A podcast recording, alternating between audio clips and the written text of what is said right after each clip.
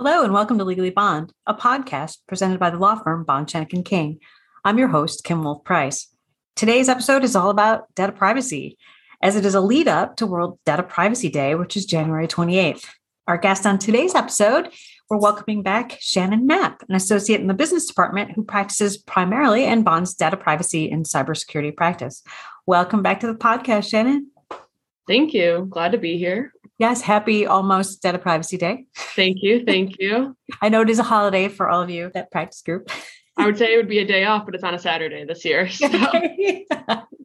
well, so this year you will be able to celebrate it as yeah. a holiday it really is. So I know there is a, a lot we can discuss about data privacy, from risk mitigation to breaches, new laws, and many other things. But I'm hoping today maybe we can talk a little bit like how did we get here? The history of this, how did this develop as a practice from a legal perspective? And then talk about maybe our practice group here at Bond and what you're doing to provide information and insights to uh, clients and others as we come closer to World Data Privacy Day. Does that make sense? Yeah, sounds great. All right. So, Data Privacy Day. I guess we have to give everybody a little bit of context. So, I just said it, but will you remind everyone when um, World Data Privacy Day is? Yes, it is January 28th, and it is every single year. So, it is a static holiday. So, it's not like the, the second Monday of, you know, the last Monday of January or anything like that. Nope. It's always the 28th. Always the 28th. And so, what does that day sort of commemorate? Why do we have World Data Privacy Day? So there is a bit of an interesting history behind this actually. So it's actually known as Data Protection Day in Europe, so similar but slightly different name. And it's celebrated in the US, Canada, Israel, and 27 other countries. So it's pretty global at this point, which is really yeah. exciting. And it came about in 2007 in Europe, and it was an initiative to set aside one day to observe data privacy after polling showed that European citizens did not fully understand their data protection rights. So originally in Europe, it was used basically as an awareness tool to help citizens realize their data privacy importance and their rights around it. And they picked the 28th because it's a significant date in data privacy history, as it marks the day the Council of Europe opened the Convention for the Protection of Individuals, which is known as Convention 108 in 1981. And this is one of the first wow. kind of consumer privacy laws. Although in today's terms, it wouldn't be the strictest privacy law by any means, but this is kind of the foundation that started some of these global consumer privacy laws that we're seeing now. And so that was the day it was signed. And so January 20th also commemorates that. And then in the US, the House of Representatives and Senate passed Data Privacy Day in 2009. So we followed suit a couple of years later. That's interesting because, you know, of course, from our perspective at a law firm, we think of it as like sort of a business thing. But it's interesting that it was actually founded and came about for individual to learn more about their rights. Yeah, um, absolutely. And when the House and Senate passed it in 2009, they wanted to use it as a way for like state and local governments to promote data privacy for privacy professionals like you're talking about to talk about it in the business context but also the individual context but they also uh, had a focus on teens and high schools in 2009 when it originally came out, which is interesting, interesting. and also individuals as we're discussing. So there's a bit of a global focus in terms of global privacy, but also just who it affects in general. Yeah, and it's coming at the beginning of the year. It also seems like you know everyone's making their New Year's resolutions and getting things in order for the year ahead. Maybe it's a good time for businesses and individuals to really take an inventory of their data privacy, isn't it? Yeah, for sure. Good kickoff to the year. Make sure uh, all of your stuff is saved. So, I guess we should back up just a little bit. I know we've talked about it before on the podcast, but if you could just give us a broad definition of data privacy and cybersecurity, and then sort of talk about what it means at sort of a very high level. Sure. So, data privacy and cybersecurity are pretty interrelated concepts, but they are distinct in their own way as well. So, data privacy is concept of keeping your data private and protected and using it for its intended purpose only. So we think of this a lot on like the individualized scale of like individual consumer information and how businesses are using it. And that's where we see like general data protection regulation or the Cons- California Consumer Privacy Act come into play because it's regulating both the protection of the data as well as how it's used and only using it for the limited purpose as to why you collected it. This became a big focus after some of the big data scandals that have been going on in the last couple years or so, such as like Facebook Analytica and things like that, where big organizations were using data beyond what they told consumers they were collecting it for. Whereas cybersecurity has more to do with protecting data through appropriate administrative, technical, and physical safeguards. And cybersecurity is important to protect individual data, but it's also important to protect like proprietary information, intellectual property, right. things beyond like consumer information. So it's a bit of a broader concept and has a lot more to do with the actual protections you're putting in place. That makes sense. So another big issue in this whole area, and thanks for giving us that that general overview. A big issue in this area is how quickly it's developing on the legal side, right? Like it's it's started really Europe and then China and US different states. So it's just evolving as quickly as data is being produced, it seems like at different oh, points sure. in time. so mm-hmm. there are international laws in the US, it's currently state by state, which is kind of confusing. So can you give us a little bit of maybe a data privacy laws history lesson or, or tell us kind of where we are right now? Yeah, sure. So, as I mentioned before, we had the Convention 108, which is kind of one of the big starts in Europe. And then in the United States, obviously, we can go back pretty far in terms of the development of some privacy principles. Like James Madison was a big proponent of uh, privacy and things like that. But from an actual law standpoint, although not really related to my practice, one of the big first privacy laws is the Fourth Amendment. And then from there, you go into more industry specific laws. And those really started popping up from like 1970s through 90s. Okay. So then you have like HIPAA, which is your health information privacy, right. FERPA, which is education privacy, COPPA, which is children's privacy. Then you have TCPA, which has to do with like telecommunications and like telemarketing and things like that. And then you also have GLBA, which has to do with like financial information privacy. So that was the first approach, at least in the United States, was taking a very industry specific approach to privacy and not really having an overarching That's privacy true. law. And then the big first general consumer privacy law was not a United States privacy law. And we've already mentioned it was GDPR. And Europe had its own privacy law prior to that that wasn't as strict as GDPR, but the gold standard, as we call it, is GDPR and was effective in 2018. It was passed a little before that. Can you just so 20- tell everyone what GDPR stands for? Yeah, absolutely. It's the General Data Protection Regulation. Yeah. And so that went into effect in 2018 and kind of started, it was like the catalyst of starting a kind of a global wave of privacy because many countries realize this is a big issue and is kind of using GDPR as a model for their own privacy laws. And so after that, California was the first in the United States to pass their version of GDPR, which was the California Consumer Privacy Act. And it was passed in 2018 and then became effective in 2020. And then it was then amended by a ballot initiative in 2020. And now it's called the California Privacy Rights Act, which just went into effect this year, like two weeks ago. And so that was a big first law in the United States. And now we have other states and countries following suit. As you mentioned, China passed their own privacy law, which has many similar aspects to CCPA and GDPR. And then we have other states that become effective this year as well, including Utah, Virginia, Connecticut, and Colorado, who kind of followed suit. That's a lot for businesses. Definitely. And businesses get pulled in a lot easier than they think. They think, oh, like I don't have a brick and mortar store in Utah, so I'm not going to be pulled in. But if you do a lot of business, like e commerce or something like that, it's a lot easier to get pulled into these laws than people think. Yeah, absolutely. I mean, I think certainly on the data privacy side, but in everything, you know, your copyright, your trademark, everything, like it's if you're doing business that touches in these places, and the internet does that to pretty much everyone from our higher ed clients to even small, you know, s- small storefronts, doesn't it?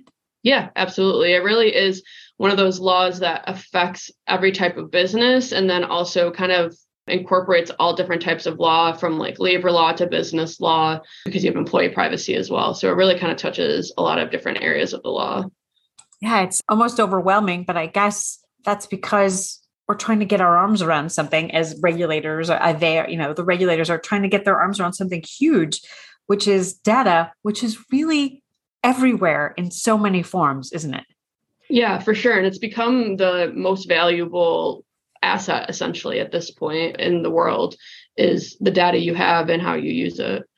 Which is kind of crazy and like and you you did you mentioned facebook meta. Well it was just facebook at the time but using data in a way other than they have told the consumer i mean that's another whole kind of huge layer to all of this right and that's what that's what the regulators are trying to get their hands around as well yeah, absolutely. A lot of the big settlements we're seeing right now still have to do with that type of thing. Data minimization is kind of like the buzzword we use for that and using the data for its intended purpose and only for the purposes you really need it. Otherwise, you need to disclose that you're doing it or get consent depending on the law, things like that. And so a lot of the big settlements we're seeing still have to do with basically the use of data or if you're not properly protecting it. And part of that is because while the laws are developing now, these types of cases and settlements, they go on for years. So this started several years ago. Yeah, definitely. So it seems like all of this is kind of these laws are developing almost in real time as the ways data can be used and monetized is developing. Like the laws are trying to catch up with the ways that data is being sold. Yeah, it's very reactionary. Very true. And, and then I think a lot of people think of all of this as like a cyber criminal getting in the mix. And that is one piece, but that's not the entire piece of all of this, right? Right. That I would say is more talking about the difference between cybersecurity and data privacy. Cyber criminals, we, at least I think of more on the cybersecurity side of things, right. whereas data privacy really has to do with your rights around your own information and how you want to share it and how you want it to be used more than necessarily the protection. The protection is important and is a very interrelated concept, but the privacy part has almost more to do with your individual rights around your data and how it's being used. Right. And when it needs to be destroyed and when it needs to be given back to you. And it's not just a paper file anymore, it's much more right. complicated. For sure. So I think that with all this development, and I know you don't actually have a crystal ball, but we, maybe we should look um, mm-hmm. at what's on the horizon. What are some of the possible new laws that businesses have to comply with? And is there US federal legislation maybe on the horizon? Yeah. Good question. So, some of the laws we know are going to be effective this year. I kind of already mentioned them earlier. So, we have four states that passed laws last year or even the year before that go into effect this year. So, we have Virginia, Connecticut, Colorado, and Utah. Did I already say that one? That's four, I think. Those four states, their consumer privacy laws go to, into effect this year. So without a crystal ball, we know those are going to be affecting businesses. And then in terms of what else is on the horizon, it's hard to predict, but there's a lot of states that still have consumer privacy laws pending, which may pass. So we might have a more piecemeal state enforcement that we have been developing. And then in terms of US federal legislation, there was federal legislation that went the furthest that any privacy legislation has gotten in recent history last year, but it stalled in the House because Nancy Pelosi is from California and they have their own Consumer Privacy Act, as we've talked about, and they've invested a lot of time and money into it and think that their law protects consumers better. So they didn't want it to be preempted or hmm. have the federal law be the only thing regulating consumer privacy. So she didn't bring it to the House floor. However, as most people are aware, there has been a regime change in the House, and now it is no longer run by Nancy Pelosi. So there is a possibility that it could be introduced on the House floor, but that's yet to be determined. But it was, it did have broad bipartisan support overall. So it'll be interesting to see how that develops. As you say this, the current minority leader is from a state that usually is a big player in anything and wants their legislation to be first, and that's New York. But I didn't hear you mention New York in that list. What's yeah, happening there? That's a good question. Also surprising. New York has had legislation introduced, but it hasn't gotten very far. They've taken somewhat of a almost industry specific approach as well, or a certain type of data approach instead of a broad consumer privacy approach. And then yeah, it was New an York, early HIPAA state and you know, yeah, exactly. and all of that. Yeah. And then New York City's been doing a lot, but obviously that's city specific, so very geographic in scope instead of a broad state law. So New York City has its own biometric privacy law and workplace monitoring law and things like that. And so they've been on the forefront a little bit more than the state in general. Sometimes that does push the whole state. So there were pay transparency laws that New York City put into place. And then a couple of years later, just now, that the governor, Governor Hochul signed, and now there's pay transparency laws statewide in New York. So I suppose there's a potential, unless they're waiting for this federal law.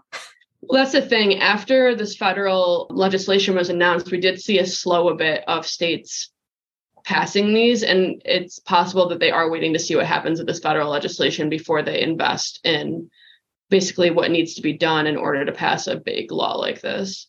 Yeah, this is something because borders don't exist here, right? In data right. privacy, it would be nice to have something broader that sort of touched more areas. It might possibly be easier for the consumer.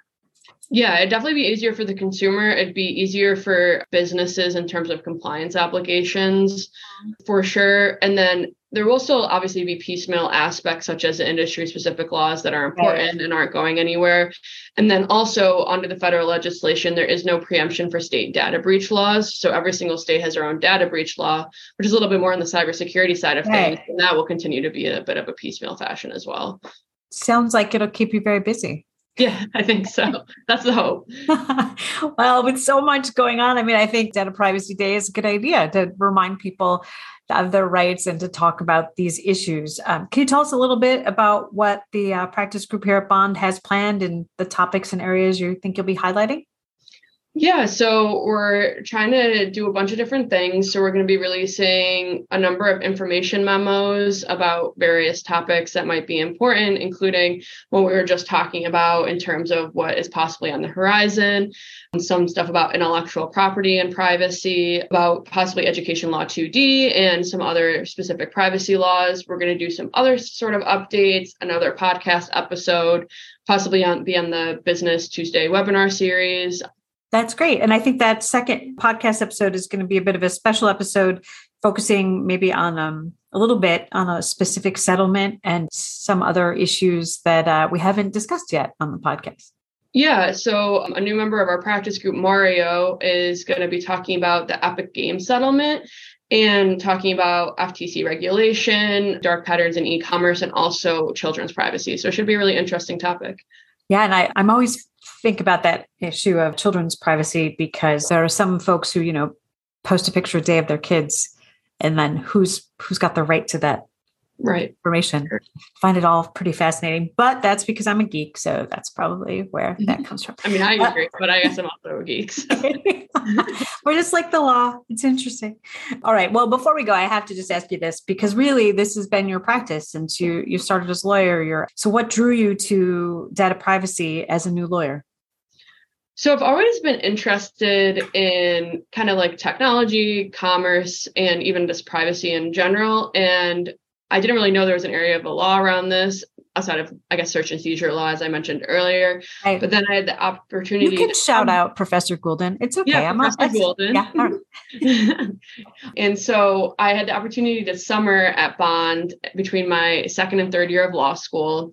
And I had the um, ability to work in our new privacy group, or the we had the privacy group for a little while, but it was really starting to ramp up and I got to do stuff with GDPR and some other really interesting laws, and I really liked it, and I liked the people in the group. And then when I came back, I had the opportunity to do this full time, and that's why I'm here. And I'm really happy I am. And I think it's a very interesting area of the law, and it's obviously, as we've talked about, changing a lot and developing. Yeah, it is. It's fantastic, and I, you know, I think it doesn't hurt to highlight that our practice group here at Bond is run by two women both the practice group leader and the deputy. So that's pretty cool. And um, you are a major part of that as well. I mean, I'm a big fan of your whole group, you know, all of, all the folks in that group. You do really interesting. I have to work. agree. I think we have a pretty good group going. Yeah, I think you definitely do. Definitely do. Well, thanks, Shannon, for joining us again. We appreciate the little bit of a history lesson and trying to help us keep this all straight. As there are laws, you know, in other countries that we have to pay attention to. There's state laws city laws um, in certain locations, but not yet a U.S. federal law. So oh, um, we may have to have you back to talk about all of that. So thanks for the update. Yeah, of course. Thanks for having me. All right. And of course, happy World Data Privacy Day on January 28th. You too. thanks. Thanks again.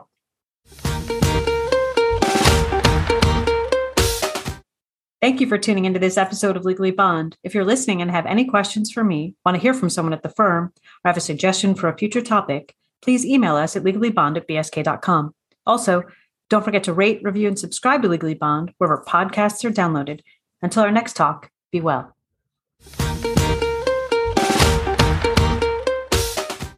Bond, Schoeneck, and King has prepared this communication to present only general information.